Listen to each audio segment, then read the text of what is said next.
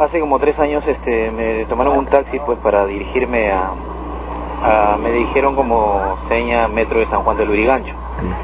Eh, como cinco cuadras a la derecha hay un cementerio que le dicen el Sauce. Perfecto. Bueno, yo pensé que la pasajera se iba a quedar antes de- del cementerio. Y me dice, señor, eran las 3 de la mañana. Ya. Me dice, señor, este, tiene que cruzar el cementerio. ¿Cómo le digo? Sí, eh, eh, pasando el cementerio hay una, una urbanización como a 8 cuadras.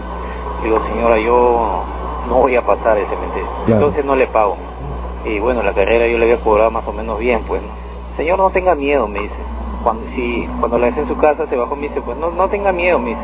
Eh, no, va, no le va a pasar nada. No, le digo señora, pero de todas maneras siento un poco de temor. No, yo solo, en, en tremenda oscuridad, el ce- cementerio es grande. pues. Claro, cementerio del Sauce, ya. Ajá. La dejé a la señora y me dice, y yo voy a estar rezando por usted, obviamente. Entonces me dice, señor, le voy a dar un secreto. Cualquier cosa, si le molestan, comience a hablar lisura.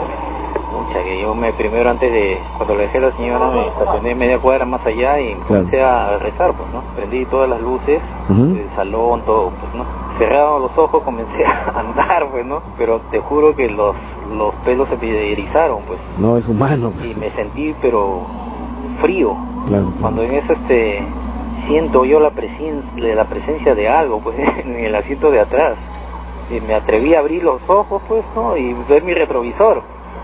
Y efectivamente me topé con algo, pero horrible, hermano. ¿Qué viste? Cuéntanos, ¿qué Te viste? juro que vi una persona, pero así, toda descompuesta detrás de mi carro, y no te lo estoy mintiendo. Te juro que salí, pero así gritando y, y hablando bajo de cebolla, hermano. Quise que en ese momento ya salir de ese maldito cementerio, en ese momento, pues te digo que las luces de mi carro, como, como arte de magia, se me apagaron.